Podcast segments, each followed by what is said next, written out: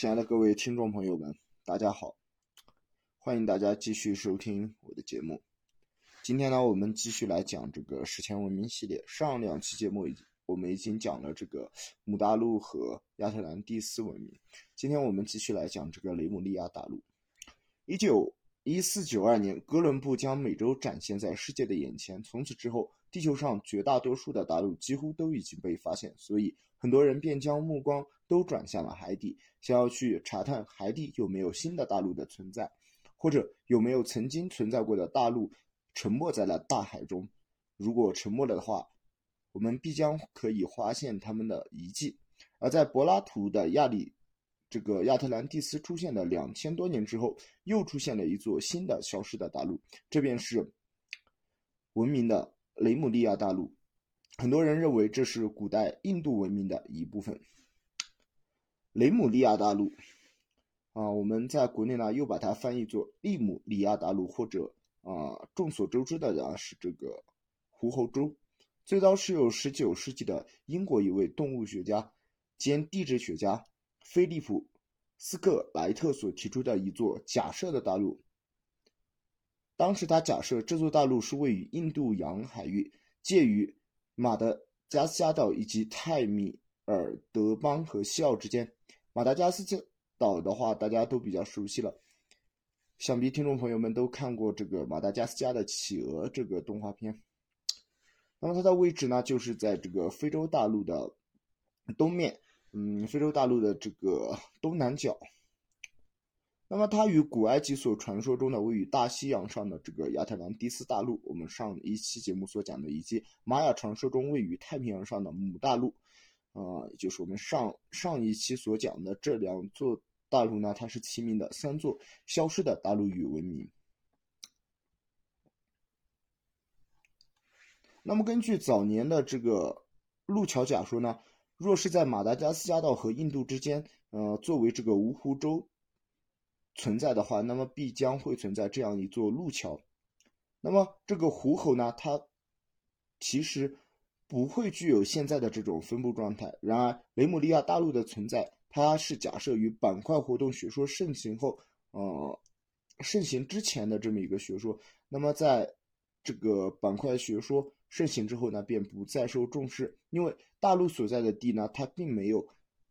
地壳运动过的痕迹，所以呢，也给这一个传说或者这一个假设呢，给了一个致命的一击。不过这不影响我们做节目，我们今天还是继续来看一下有关于这座失落文明大陆的一些相关的这个资料以及人们的探索。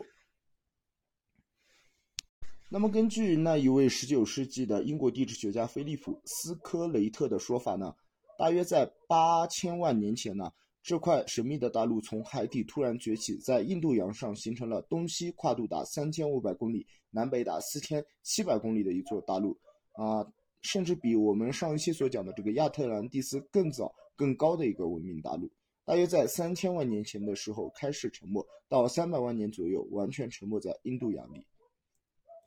那么，除了这样一座一则说法以外，雷姆利亚大陆它在古罗马时代，那它还有一个别名，它是当时的一个驱逐恶灵的宗教的节日。雷姆利亚啊，它的一个称呼呢，跟它是同名的。关于雷姆利亚大陆最早的传说呢，啊，是来自古印度神庙的一个文献，以及部分的这个泰米尔作家。泰米尔作家呢，就是指啊，讲这个泰米尔或者在泰米尔一带分布的这些作家，比如像。比较突出代表的德尔方巴瓦纳，他认为雷姆利亚大陆既是在印度次大陆南部传说的这个库马卡里达姆遗迹，啊，或者说叫这个卡马拉德邦，啊，这样一个地方。那么在距今八万六千年前的一块陆地是突然浮起，转眼之间便在印度洋上形成了一座大陆。大约在一年之后，巨大的大陆，也就是雷姆利亚，它便完全显现出来，一块以往。从未见过的巨大板块自海中浮现，嗯，一块长达东西长达三千五百公里、南北四千七百公里的一个菱形的大陆，最终长出了茂盛的草木，成为肥沃的土地。大陆的名称呢，便被命作雷姆利亚，它是从过去的这个特拉姆的首都拉米特演变而来的。雷姆利亚人注重爱与和谐的生活方式，并对艺术领域投入了大量的精力。据说他们在音乐、绘画、文学、诗歌、诗建筑、雕刻等方面取得了非常辉煌的成就，可谓是十分繁盛。有关于雷姆利亚的传说以及争议是颇多的，比如说它的所在地、雷姆利亚人的形象等等。嗯，当然呢，也有部分人相信雷姆利亚和亚特兰蒂斯他们是同一时期并存的两大文明。不过，似乎前者的科技水平呢更胜一筹。那么，讲到这些亚特兰蒂斯、姆大陆、雷姆利亚这样一些史前文明，或者是嗯，很少可以做出直接证据或者考证的这些呢，我们就不得不提到一下这个神秘学。那么根据神秘学的说法呢，这个雷姆利亚大陆，嗯，它是伴随着火星人、某星人以及来自七姊妹星团的这些传说呢，是杂糅在一起的。因为他们认为雷姆利亚大陆它与地球上的古文明是相关的，嗯，他们坚信地球上曾经有过高度的文明，并启迪，呃，并且经启迪之后呢，文明包括但不限于华夏文明，而且在一次一万年前的灾难呢。就永久的沉入了海底。亦有许多新的神秘学者，他们将雷姆利亚大陆与这个外星文明相联系在一起，相信雷姆利亚人是外星人的始祖，并且描述其外形特征为体型瘦小、力量纤弱，无法抵抗地表上的野兽和外族的侵袭，因此多避居在地底下。而且仍有人相信，在地底的深处呢，雷姆利亚人的遗族。在居住，并且凭借着其先进的科学技术延续发展，他们很可能就是 UFO 的 UFO 的这个制造者等等。那么这些呢，都是神秘学的一些相关的说法以及啊内容。那么还有一些神秘学者呢，他们讲这个雷姆利亚大陆呢，它是继米特拉姆大陆，嗯，也就是位于这个南极大陆的这样一个大陆毁灭之后，地球上出现的第三个文明啊社会。那么他们认为它是米特拉姆大陆幸存者们的后裔所建立的一个文明。该时代的人类，它是以感性为中心，那些人们是以磨练感性为主要修行，啊，累积最高修行度的人便可以区分三千种颜色和两千五百种香味。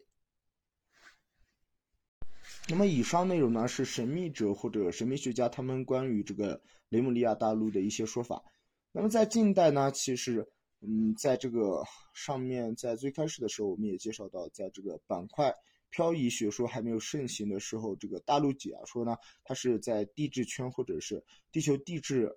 的这个研究圈层里面，它是非常有利的一个学说。那么，对于这个雷姆利亚大陆进行最系统的探讨，便是我们最开始提到的路易斯啊，这个斯凡斯，一八七四到一九五五年的这么一个英国的地质学家。他曾经有一本专著叫做《雷姆利亚问题》，当中呢提出了两个雷姆利亚大陆的假说。第一个是说从印度洋横向延伸到太平洋，另一个呢是同样的起点自印度洋延伸到太平洋。因为他发现大洋洲民族在人类学史上以及地理学上的分布是一致的，比如像密克罗西亚分布着印度尼西亚人种，夏威夷、波利尼亚西亚和新西兰则分布着波利尼西亚人种。像所罗门斐济呢，则分布着拉美尼亚人种。他认为这种分布呢，意味着雷姆利亚大陆并不是一个独立的整体，而是由两块夹着狭窄的海沟的陆地所构成的这么一个陆地。一块陆地呢，包含着新堪多维尼亚及苏门答腊岛等；另一块陆地则包含了夏威夷群岛、新西兰岛、塞维亚群岛、社会群岛等等。斯凡斯指出了古大陆的毁灭，它是由于地球内部剧烈变化而引起的。雷姆利亚大陆的原始居民应当是白种人，他们拥有着高度发达的石器文明，众多岛屿遗留下来的石建筑便是最好的说明。像雷姆利亚大陆沉没以后，这个民族它经过了亚洲移居到欧洲，残留下来的人们在恶劣的条件下逐渐退化。此后，波利尼西亚以及克这个密克罗尼西亚、美拉尼西亚的居民的祖先相继来到这里，与雷姆利亚大陆的居民融合，便形成了现在我们所熟知的这些。地方的这个人民。那么，除了上述的两个呃相关的这个探讨以外，其实在学术圈层里面呢，也是掀起了不小的波澜。嗯，近代对这个雷姆利亚存在与否的讨论呢，始于十九世纪后半叶，像十九世纪中叶以后，近代地貌学学科等体系逐渐成熟，地质及地理工作者他们对地表形态、侵蚀以及堆积作用做了许多专门的调查和探讨，而且进行了大量的技术和解释性的工作。于是，地质学家们开始探讨非洲南部与印度半岛之间是否真正的存在过这条地桥，也就是雷姆利亚大陆的存在问题。一八八七年，奥地利的史前地理学家梅尔西奥尔纽巴伊纽巴伊亚，他在出版的著作《古代大陆》中描绘了弗罗纪啊，也就是这个地质年代当中的爬虫纪时代的中叶的一个世界地图。他指出，在这张地图上，巴西埃塞俄比亚大陆的这个角落一直延伸到了印度马达加斯加半岛，这表明印度和马达加斯加岛其实在古代应该是一个相互连接的整体。不过，由于近代地理科学技术考察结果并不支持印度洋上一百万年之间存在过独立大陆这一理论，一些历史学家呢转而认为，古籍中所提到的这个雷姆利亚大陆其实就是印度南部的这个南半球的澳大利亚大陆。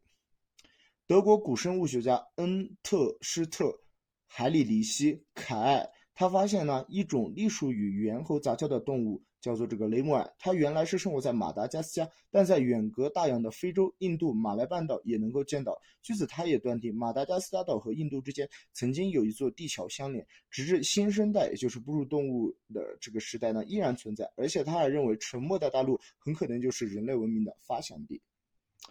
那么，距今八万六千多年前的这一块陆地是否真的存在？嗯。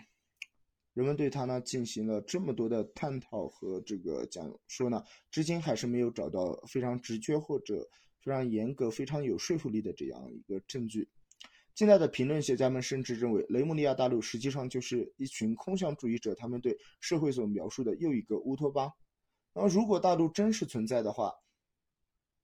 它应该是在这个第三纪初期，也就是在距今约三千四百万年前开始沉没。并约在两千五百万年前完全沉没的。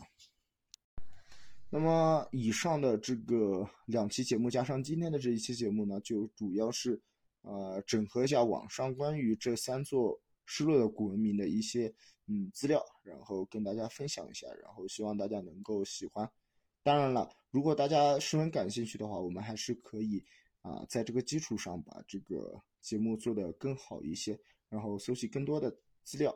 然后做出长篇节目都是可以的，所以感希望大家能够多多支持吧。好的，今天的节目呢就到这里，谢谢大家。